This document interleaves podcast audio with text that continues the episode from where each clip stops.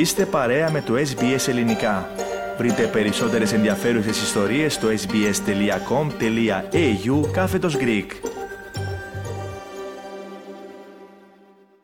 Ραδιοφωνία SBS, ελληνικό πρόγραμμα φίλες και φίλοι. Στο μικρόφωνο μαζί σας με την επιμέλεια και παρουσίαση της εκπομπής και του επόμενου θέματος είναι ο Θέμης Καλός. Συνδεόμαστε τώρα τηλεφωνικά με την Ελλάδα. Στην άλλη άκρη της γραμμής μας είναι ο συνεργάτης μας, ο Στέλιος Ωρα Κιντζής. Στέλιο, εν πρώτη σε χαιρετούμε και σε ευχαριστούμε όπως πάντα που είσαι μαζί μας. Να είστε καλά, καλό απόγευμα να έχετε και καλή εβδομάδα. Αν κάνω λάθος διόρθωσέ με, αλλά νομίζω μεθαύριο Τετάρτη 28 του μήνα Στέλιος συμπληρώνεται ένας χρόνος από την τραγωδία στα Τέμπη. Το έγκλημα των τεμπών, όπως το χαρακτηρίζουν συγγενείς των θυμάτων, αλλά και περίπου 750.000 υπογραφές συμπατριωτών μας εκεί, που έχουν συγκεντρωθεί, τόσες υπογραφές έχουν μαζευτεί. Θέλω να μας ενημερώσεις παρακαλώ τι νεότερο ή νεότερα υπάρχουν για αυτή την υπόθεση και δεν είναι μόνο 750.000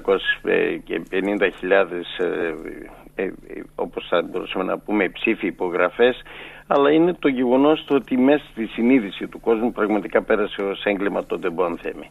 Δεν είναι απίθανο λοιπόν αυτό το έγκλημα να μετατραπεί σε πολιτικό τσουνάμι που θα αναδιατάξει πολλά πράγματα στην πολιτική σκηνή της χώρας αλλά και να συμβάλλει από την άλλη πλευρά στην αφύπνιση ενός λαού που παθητικά δέχεται να αποφασίζουν άλλοι για αυτόν ερήμην αυτού σε ποια χώρα του κόσμου θα εξαφανιζόταν τρία βαγόνια δυστυχήματος όπως αυτό των τεμπών χωρίς συνέπειες; Τρία βαγόνια που ήταν στο δυστύχημα εξαφανίστηκαν.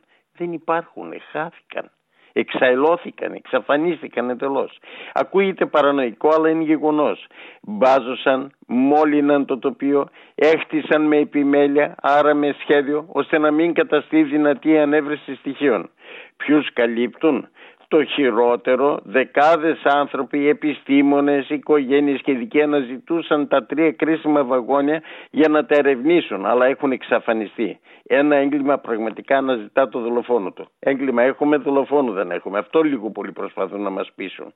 Οι συγκινήσεις λένε πως η κυβέρνηση δεν πρέπει να κατηγορηθεί για διαφορία γιατί κάνει τιτάνιο αγώνα να συγκαλύψει το έγκλημα, υποστηρίζοντας πως πουθενά άλλου στον πολιτισμένο κόσμο δεν θα επιτρέπονταν τέτοια ξεδιανθρωπιά, τέτοια αναισθησία και, και, και τόσο κινησμός. Αυτό υποστηρίζουν οι συγγενείς.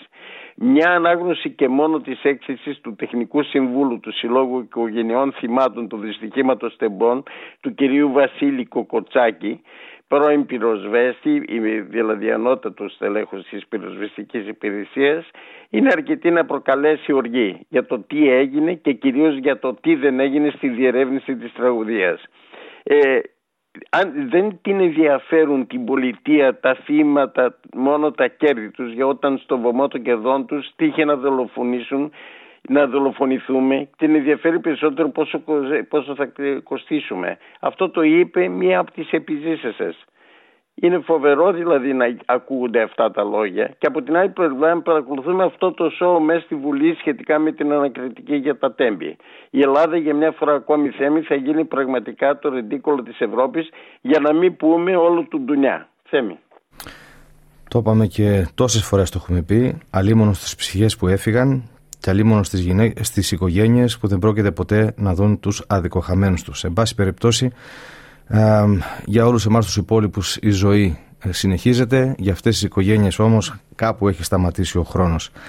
Και εμείς πρέπει, φίλες και φίλοι, η, η επικαιρότητα πάντοτε είναι αμήλικτη και πρέπει να δίνουμε τη σκητάλη στην επόμενη είδηση, στο επόμενο θέμα. Έτσι, στέλιο. Θα πάω στην επόμενη ερώτησή μου και να πω πως παρά την διακήρυξη των Αθηνών μεταξύ της Ελλάδος και της Τουρκίας υπάρχει ανησυχία από ό,τι φαίνεται και δεν το λέμε εμείς ούτε εγώ ούτε εσύ το λέει ο Υπουργός Εθνικής Αμήνης ο Νίκος Δένδιας έτσι ερμηνεύονται τα σχόλιά του τι ακριβώς είπε και τι ακριβώς συμβαίνει; Ε, αγαπητέ Θέμη, θα απαντήσω με τα λόγια του ίδιου του Υπουργού αλλά και των γεωστρατηγικών αναλυτών που έχουν παράλληλες αναλύσεις με αυτές του Υπουργού. Ο κύριος Δένδιας επαναδιατύπωσε αυτό που είχε πριν, πριν τέσσερα και πλέον χρόνια ο Ναύαρχος και επίσης πρώην Υπουργός Εθνικής Άμυνας ο Ευάγγελος Αποστολάκης. Είπε λοιπόν ο κύριος Δένδιας, εάν προκληθεί θερμό επεισόδιο με την Τουρκία θα είμαστε μόνοι μας. παρά τις αμυντικές συμφωνίες που έχουμε υπογράψει με Γαλλία και Ηνωμένες Πολιτείες Αμερικής αλλά και τη ρήτρα αμοιβαίας συνδρομής της Ευρωπαϊκής Ένωσης. Θα είμαστε μόνοι μας.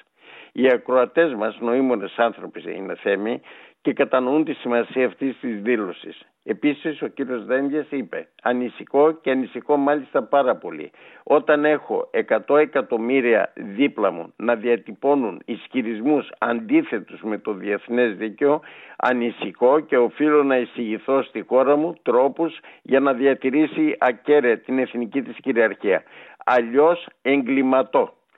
Είναι η πρώτη φορά που ακούμε πραγματικά τέτοια λόγια από Υπουργό Εθνικής Άμυνας σημαίνει ότι τα μηνύματα που έχει πάρει, αυτά που παρακολουθεί ο στρατός, το ναυτικό αεροπορία, μόνο ευχάριστα δεν είναι.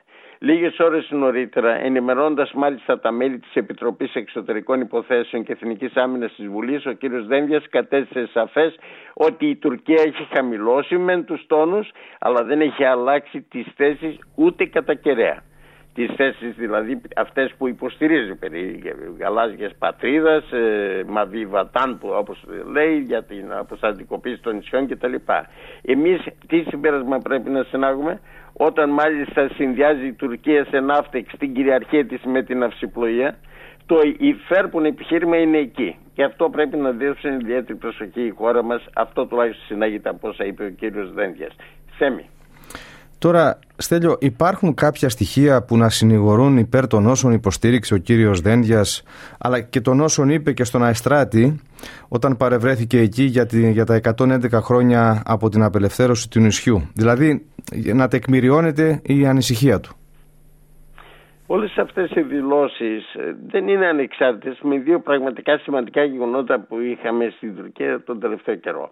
Είχαμε, μην, μην ξεχνάμε, την πρώτη πτήση του τουρκικού μαχητικού πέμπτης γενιάς, το υπονομαζόμενο ΚΑΑΝ, εν μέσω έξαλλων πανηγυρισμών του Ερδογάν και των τουρκικών μέσων μαζικής ενημέρωσης. Εδώ ας σκεφτούν κάποιοι γιατί η Τουρκία δεν φωνάζει πλέον για το πρόγραμμα των F-35. Πρόκειται για ένα αεροσκάφος τεχνολογίας stealth χαμηλής ορατότητας που σχεδίασε η τουρκική αεροπορική βιομηχανία με υπεργολάβο, προσέξτε, την βρετανική BAE Systems μετά την απόφαση των ΗΠΑ της Αμερικής να αποκλείσει άγκυρα από το πρόγραμμα των F-35. Αφού όμως πρώτα η Τουρκία παρήγαγε τμήματα του F-35, απέκτησε το know-how και φυσικά κοντά της πάντα η φίλη και σύμμαχη Βρετανία. Έχουμε επίσης την αυπήγηση δεύτερου, πιο εξελιγμένου τουρκικού ελικοπτεροφόρου που εύκολα μπορεί με πλούσιο φορτίο επιθετικών ελικοπτέρων και drones να βρεθεί στα δυτικά της Ελλάδας, δηλαδή στο Ιόνιο Πέλαγος και δίπλα στη συμμαχική της Αλβανία, χώρια που διεκδικεί επίσης η Τουρκία, την πλήρη de facto και συνέχεια την de jure εφαρμογή του τουρκουλιβικού μνημονίου με την απειλή πάντα βέβαια των όπλων. Τέλος, ο Ερντο, κύριος Ερντογάν θέλει την ίδρυση ενός πραγματικά σύγχρονου σουνητικού χαλιφάτου. Και το έχουμε ξαναπεί αυτός ο ακροατές μας αγαπητέ Θέμη με την οικονομία να βρίσκεται στους G20 άρα γεωπολιτική επιρροή, όφελος οικονομίας δηλαδή πηγών ενέργειας, ύδατος, τροφής και περαιτέρω αύξηση πληθυσμού για κυρίευση του ζωτικού χώρου έναντι των ολιγοπληθών γειτονικών χωρών ας ανατρέξουν οι αναγνώστες μας στο χάρτη της περιοχής και θα κατανοήσουν πραγματικά τα μεγαλοοθωμανικά σχέδια του κυρίου Ερντογάν. Θέμη.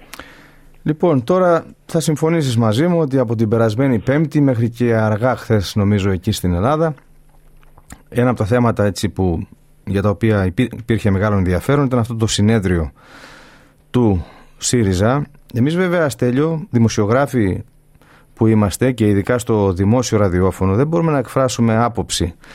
Αλλά θέση μας είναι καμιά φορά να συμπυκνώνουμε και να κάνουμε αυτό που λέμε την αναφορά μας για αυτά που γίνονται. Και καταθέτω εκ του μακρόθεν εν τέλει χάθηκε ο Μπούσουλας σε αυτό το κόμμα Κοίταξε Θέμη, όχι απλώς χάθηκε. Δεν νομίζω ότι... Ερωτήματα κάνουμε αγαπητοί ακροατές. Δεν παίρνουμε θέσεις. Μην σπεύσετε να μας πείτε ότι είμαστε υπέρ του ΣΥΡΙΖΑ, κατά του ΣΥΡΙΖΑ, υπέρ του ενός ή του άλλου. Αλλά ως δημοσιογράφοι συζητούμε για αυτά που έγιναν στο κόμμα της αξιωματικής αντιπολίτευσης το περασμένο τετραήμερο. Και είναι η δική μου εντύπωση διαβάζοντας και προσπαθώντας να ερμηνεύσω τι έλεγε ο πρώην ηγέτης, τι έλεγε ο νυν ηγέτης, τι έλεγαν οι επίδοξοι αρχηγοί και ούτω καθεξής Άλλα ελέγχθησαν στην αρχή, άλλα ελέγχθησαν στη μέση, άλλα αποφασίστηκαν στο τέλος. Γι' αυτό και θέτω τον, το ερώτημα στον καθήλυνα αρμόδιο, το συνεργάτη μου και συνεργάτη μας στην Ελλάδα. Στέλιο.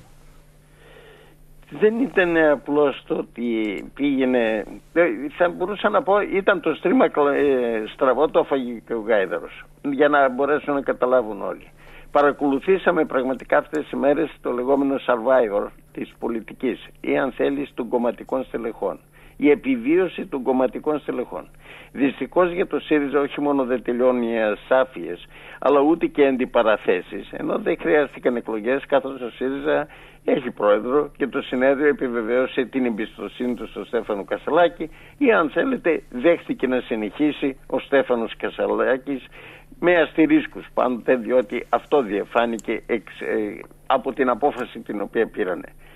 Τα γνωστά και ισχυρά στελέχη του ΣΥΡΙΖΑ, συμπεριλαμβανομένο αυτή τη φορά και του Αλέξη Τσίπρα, δείχνουν να ασχολούνται ακόμη με διαδικασίες και φόρμες και όχι με την ουσία.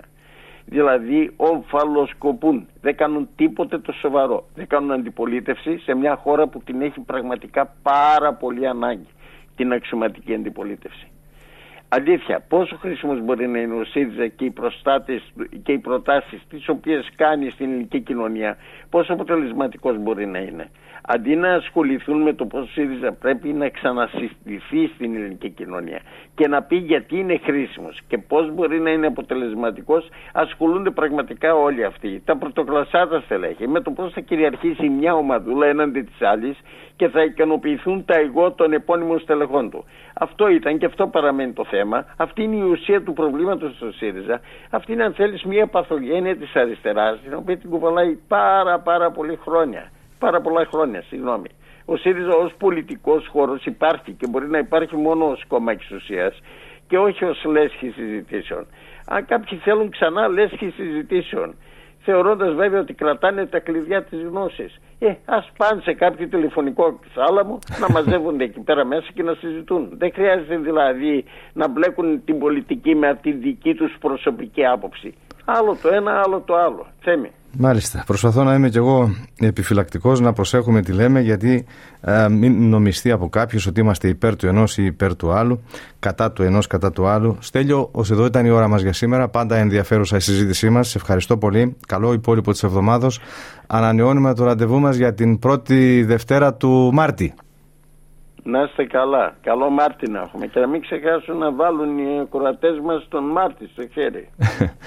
λοιπόν, μιλήσαμε φίλες και φίλοι, συνομιλήσαμε με τον συνεργάτη μας στην Ελλάδα, τον Στέλιο Ρακιτζή. Κάντε like, μοιραστείτε, σχολιάστε, ακολουθήστε μας στο Facebook, στο SBS Greek.